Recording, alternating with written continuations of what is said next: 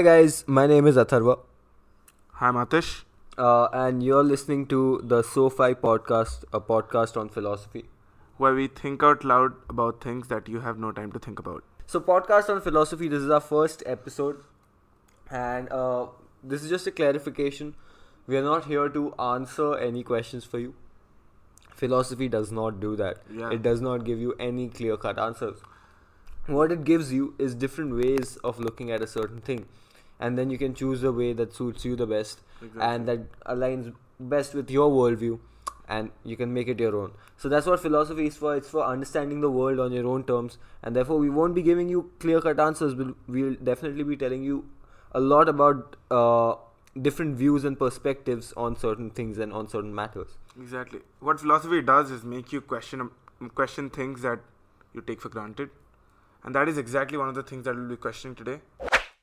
So, what what according to you is the central problem of philosophy, or like the first thing that comes to your mind when you think about philosophy? okay so i won't call it a central problem. I would call it the main question per Main se question. yeah as to why as to why anyone gets into philosophy as to why either of us have gotten into philosophy uh, it's probably an attempt at understanding the world. And when we attempt to understand the world the first question that arises is whether or not what we are looking at is real. Yeah. Yeah. The question of reality comes up, and uh, therefore that is what we have planned uh, to be the first uh, topic for our first episode, uh, which is reality. The question we'll be asking is, "Kya ye sab moh maya hai?" exactly, because if we cannot even know for sure that whatever we see around us is real, then what is the point of like doing anything at all? For for example, us sitting here and talking about reality, which is why we thought this would be a very good place to start, right? So, opening thoughts, Atharva. Opening thoughts on reality, or whether you think uh, we do if we live in a simulation before we like jump right in. okay uh, no I do not believe we live in a simulation there, there's too much left unanswered in those arguments and secondly if we were simulations yeah and we lived in a world that was simulated then it wouldn't matter to me. Alright in the larger scheme of things it would honestly make no difference to me. So simulation for me really doesn't make a difference because uh, me being a part of simulation doesn't affect my perception in any way. Yeah the world still is the world for me and it still follows certain rules which i strive to understand. Yeah. and it j- just might be a simulation yeah but a simulation can have 3d properties it Yeah. might be a simulation in a five dimensional world Could be, yeah. so you never know so because of that because it doesn't matter in the larger scheme of things i do not believe it's a simulation it's more interesting to think it is not Yeah, but why the question arises at all is because think about this. There is no way in which you can know about anything without your mind being involved, right? Because uh, whatever you see, you see it because your eyes catch light and then take it to your brain. So that way, everything is dependent on your mind. So what that means is there is no way in which you can ever empirically, if I may use the word, know whether or not something exists independent of your mind because everything has to get through your mind to get to you including your body you cannot even be sure that your body exists because the way you interact with your body is through your mind. You see it through your eyes you can touch it through your hands. You have the tactile feeling of being in a body because your mind because of your brain right? Or your mind. We'll tackle whether the brain and the mind are the same thing in a later episode but you, the, everything around you uh, that you see that you feel through your perception and through your senses and perception depends on your mind. Which is why the question arises at all whether or not we can know something is real or not Okay, I have I have to give a very personal opinion on this.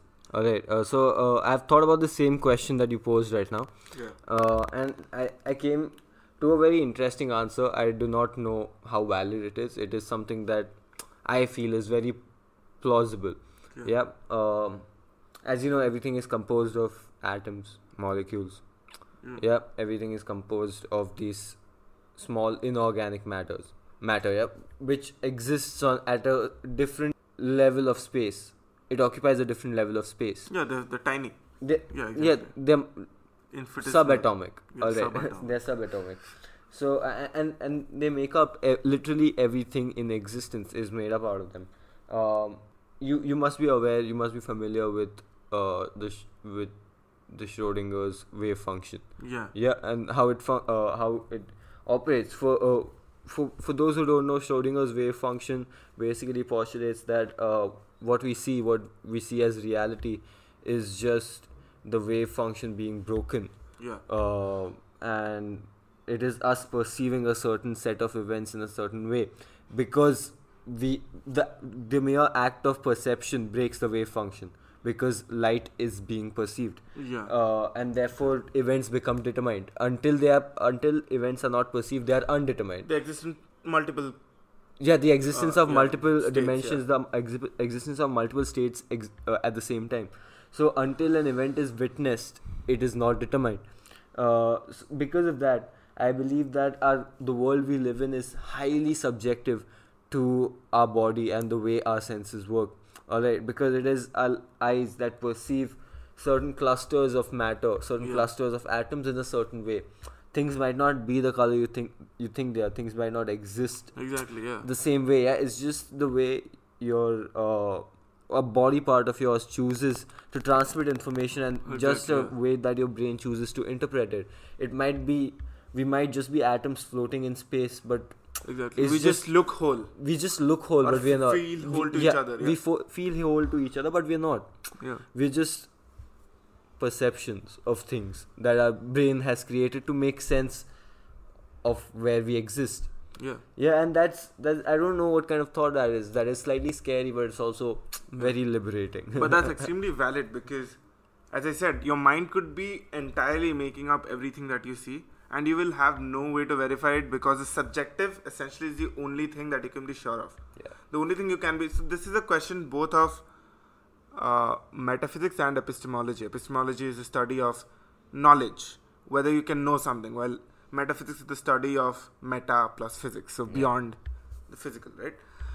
Which is why the question essentially is can you know anything that is outside of your mind? And you cannot. You can only be sure of what is inside your mind, your own thoughts. Yeah. That's the only thing that you can be sure of. Which is why, as you said, the world can be real, but it can be entirely different than we imagine. So it might not be like we, we are in a simulation, we might be real, but the world might be entirely different and we'll never find out because I mean to take a very common example, if you look at a table with your naked eye, it looks very different. You look at you look at it from under a microscope, it looks entirely different. And it's the same thing. That's the same thing that could be happening with us because at what point do you say the table if you say the table has four legs and a certain shape, but on a on a micro microscope you won't see the four legs because it magnifies into a very small area. And yet that is also the same table. true Exactly how our mind could be working. We we Yeah. have no way in which to verify or not verify it. Which is why the point you made is extremely valid about uh, about uh, the fact that we might be living in a world entirely different from the one we see. Could the world be like a zombie apocalypse? sure Quite man. possible. yes, so I think time for some jargon. So the, there's a belief system, uh, which is which is like really sexy. Uh, I I would like to believe in it, but I don't know if I can. It's called solipsism. It believes that the only thing that exists in the world is your own mind. All of you, on an individual level, the, because the only thing you can be sure of is your own mind. You can only be sure of that your mind is the only thing that exists. Therefore, everything else is fake. yeah Solipsists believe that the only thing that is true is the mind, and the mind has made up everything that you see. That's like a crazy belief. And that's a belief that you cannot work with. Because the very fact that we are recording this podcast at this instance, for example, shows that we are not solipsists because we believe that you exist, right? That, that uh, both of us exist and not just our mind, which is why we are recording the podcast. Otherwise, it's just a perverse thing to do. If you, if I think that you're a zombie or like you do not exist, and which means I'm just doing this for myself which is what we're also kind I of have doing. I have we? so many thoughts on what you just said, Atish. First of all, to begin with, never call, call solipsism sexy again. I Okay. really, I think it's really I'm sexy. very sorry. Uh, It's just seductive. I, I really like it. cancel yourself. Alright. Secondly, uh, I do not know uh, to what extent solipsism uh, postulates the existence of just one mind. Yeah, just one mind, your own. The question. because um, I feel I don't know. Uh, solipsism to me has always been a representation of knowing the limit of knowing. Yeah. that's skepticism. No, dude. Uh, f- for example, solipsism has always known the only access to knowledge that you have is your mind. Yeah. Okay, that's why it has rejected all forms of physical inferences from a lot of physical phenomena because they do not trust it. All right, Yeah. and that is uh, that is a very viable stand to take. They do not trust it, and uh, because they believe that the only valid source of- knowledge, a knowledge system that is the only valid knowledge system, is your mind, and therefore you should only trust what stems from your mind and what stems from logical thinking. I do not believe they ever postulated that your mind is the only mind. No, that's what they literally say. No, dude. They what what they say is for you. Yeah, Alright. the- yeah, for for for the individual. Yeah. Alright. obviously, Your mind is the only mind. Your mind is the only thing you'll ever have whole knowledge about. Yeah. Okay. Obviously. Yeah. But that doesn't mean just because something you cannot have full knowledge of something it does not exist. I know exactly what. Alright. Yeah, which is So- exactly why solipsism is not widely accepted, right? Because how do you scale that from an individual to a collective level? Because if the You only don't. thing, It is exactly yeah Some philosophies are not collectivist by nature. exactly so it, it is by definition you it breaks down everything from communication like all sorts of communication because if everything is made up you don't even have to communicate per se because all of it's a simulation and you com- and your mind can do whatever it wants to with it so which is why solipsism is not a very popular belief which is why it's sexy because you want to believe in it Yo, what is this? but yeah, I like the way you look at solipsism because you should not look at it in a very literal way. I think, which I'm I, I did, because yeah, the only thing you can be sure of uh, on an individual level is your own mind. Yeah. So, which is why you should not make any judgments about anything beyond it. That yeah, that that's a nice interpretation, but then it doesn't work on more than a individual level. So essentially, it's, it's, like it's not a saying that, yeah, collectivist philosophy exactly, it yeah. promotes it promotes individual rationality i feel or nihilism. Not nihilism. Uh, i feel uh, okay solipsism if uh, if you look at it it emerged in early greece. Uh, it has its roots in early greek philosophers uh, and most of them most of their writings and most of their thought eventually evolved into a certain democratic setup of society. Not fully democratic uh, democratic but still an attempt at democracy. Um, and solipsism i feel is a representation of that kind of free thinking. Yeah. It what it asks of each man is to think for themselves. Think only for themselves. If one can do that Hmm. nobody else needs to do the thinking for you then. You lose the need for a centralized authority when a person can think for himself. The problem with a lot of political systems today is mass- the masses refuse to think for themselves. Yeah. they need to follow an opinion created by somebody else. So yeah, the uh, other, another thing that you cannot be sure of, we talked about space. You cannot also be sure of time because it's extremely possible that you came into being in the last few minutes, and yet when you look back, you have all the memories, which could also be created by your mind, and no way that you can verify it. So the only thing that you can then be actually sure of is the now and at this place. So the only thing I'm sure about is my mind at this current moment, and nothing else yeah not the past, not the future. Which is why I think your point about solipsism makes sense because you cannot be sure of the future as well. So death might be extremely good, which is also what Socrates said. Okay, very interesting point that you've just made about the mind existing just in the present. Yeah, uh, I would just like to put forward a curious fact. There's a certain delay of a few microseconds, yeah, from all our sensory input and the time our brain takes to register and uh, process everything that it is receiving and make sense of it. Uh, so there's there's a certain microseconds of delay, and uh, be- because of that, everything that everything that we feel as real or everything that we see as reality and the present is actually in the past. Yeah. it has already happened. You're continuously you're continuously living in the past and you're never truly living in the present dude. But yeah, so I mean, a lot of people dismiss this thought because uh, obviously, I mean, it is so in- instinctive for us to believe that, of course, we exist. Of course, everyone around us exists. Of course, the people that I see exist. So people say, there is the scientific method that can prove to you the fact that things objectively exist because the scientific method claims I mean it is based entirely on objectivity hmm. and by definition it goes beyond experience. But but think about it. You have formulated a theory, say the theories of motion that Newton formulated. And then you test them in nature. Now the theories could be entirely true, but the only way you would know that whether these theories work or not is again, you guessed it, through your mind. So the scientific method could be entirely true. We, I, I am not questioning that. Einstein could be true, Newton could be true. But the point that you verify it to be true or not automatically means that your mind is involved. So the question is not whether or not something is real. The question is whether you can ever be able to tell what is real from what is not. Because you cannot ever say. And that question, the reason why I'm stressing on it is because it's very easy to dismiss on the first at first sight. But it's a question that requires people to contemplate on a lot.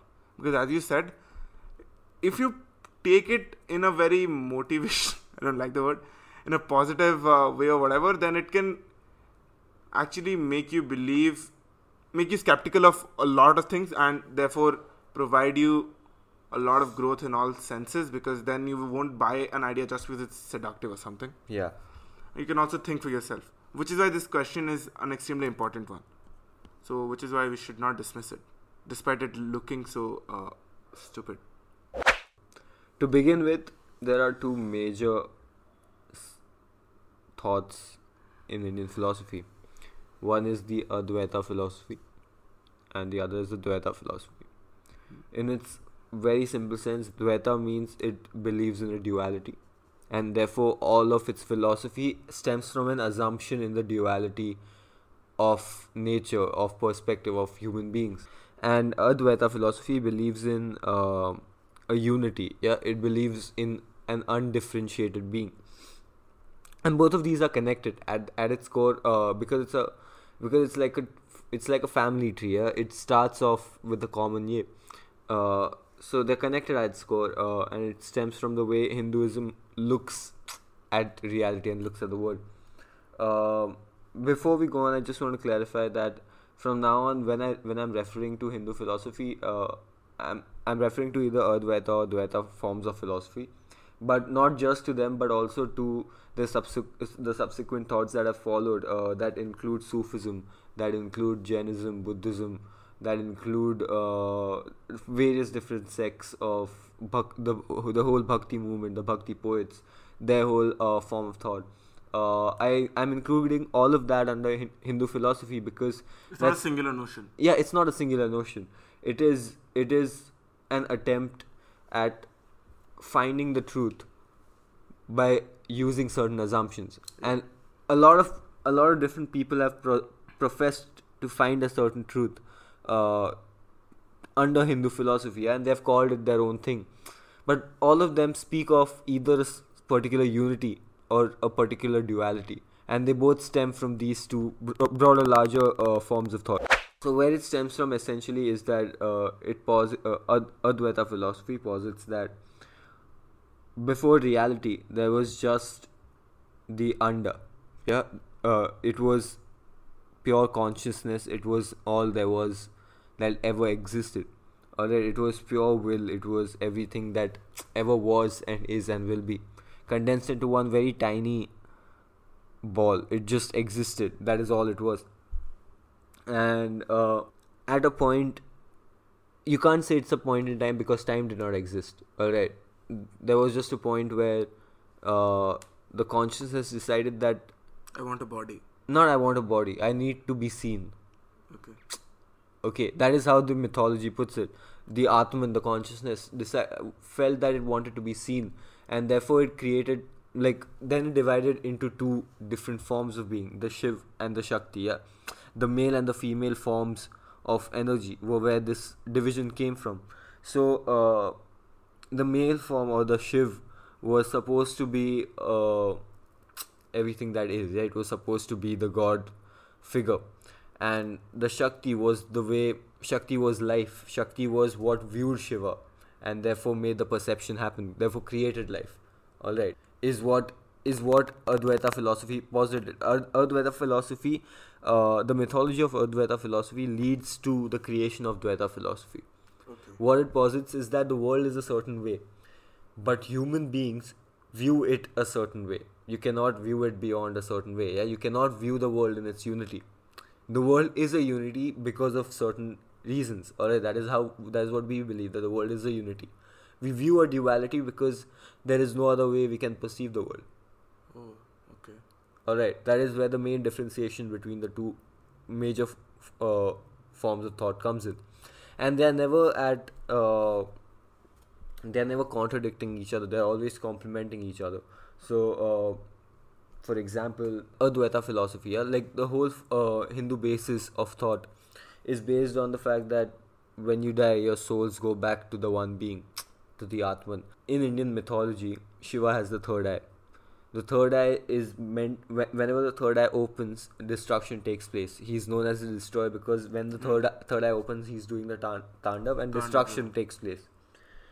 Uh, I I feel that is uh, the destruction over there is interpreted wrongly. Yeah, it is interpreted wrongly in the sense that they have not understood uh, what reality actually means in Hindu philosophy when you call it destruction. That is a very literal translation in an in a very Anglo-centric at- atmosphere. Okay. All right, it is it is it is representative of con- In a very material sense. in a very material sense. It is representative of a concept that does not exist in Western thought.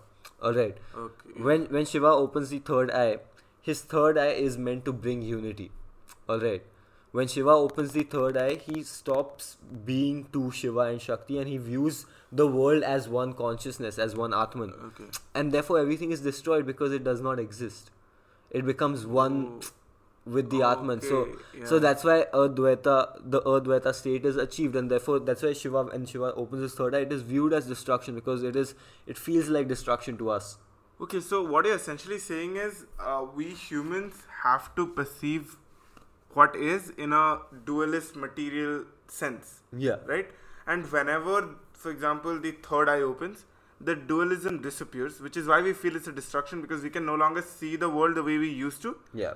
and we are not capable of seeing it the way it actually is. Is that what you're saying?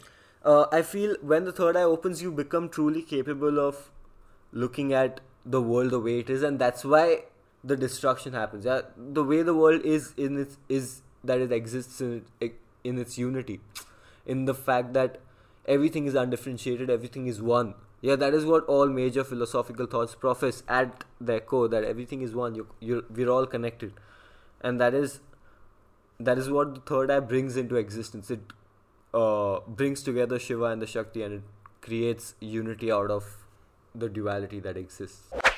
I mean, uh, the, I think one philosopher, Heidegger, does come close because uh, in Western philosophy, the question of mind and body was tackled by Descartes, Hmm. who said that uh, they're two different entities, right? And the, thereby uh, birthing Cartesian dualism, Yeah. as we call it now. But Heidegger said even before you think, go uh, think that I think therefore I am, which is the central thesis of Descartes. He says the first thing that everyone feels is you exist now at a certain point.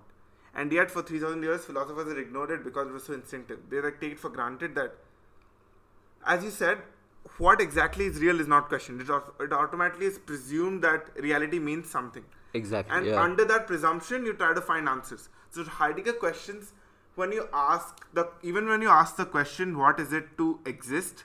You automatically assume there is such a thing as existence, and in a certain definite manner, which might not exactly be the case. Which which is why his idea of uh, das I don't know how to pronounce it D A S uh, E I N. He says is this state of being where all being, not just humans, have a same consciousness that cannot be separated at all. And all of our Yeah. perception by whenever we put things into words and questions, we always break away from it because we have to. Otherwise, there's no other way in which we can think, is what he says. So I think he was like just like pla- Very close, plagiarizing yeah, from yeah, Uh, Hindu philosophy. Uh, yeah, because he was a phenomenologist, and phenomenology tries to understand phenomenon as they are from beyond experience. Okay. So he obviously had to do this. I think, yeah. uh, big detour, but I think the mind-body problem is a very essential one to the question of reality because of the centrality of the mind to the question of reality. So I think essentially there are just there are three questions in the crux of the issue. One is is it possible that our mind is all there is? Hmm. and all the reality that we observe is either entirely made up or very different to what we actually see it as. Second question is what the scientific method claims to answer, and uh, which is is there un, is there any way in which we can say that these possibility can actually be ruled out, Hmm. which the scientific method claims to do. But as I said, the only way you can know whether the method works or not is again through experience. It does not eliminate anything. The third question is whether if you find out that you cannot eliminate something, which as we have concluded that we cannot eliminate that we might be living in a simulation, is it ethical or right to go on existing and behaving as if the world is real? Anyway, so those are the three questions. So now we worried for it, we worried about it for like an hour. Now it's time for you to worry about it. That's what philosophy is about. because we wanted to introduce this to you so that you can worry. Sharing despair. Sharing this. when when you go to sleep tonight, you'll be thinking, "Oh my shit! Oh my fuck! I cannot. I'm not Oh even my sure. fuck. I'm not even sure if this bed is real." Shut up, man. No, it's not only सोचने वाला. Okay, guys, Anyway, have a have a thank great you very night. much for Yeah. listening. Join us next time.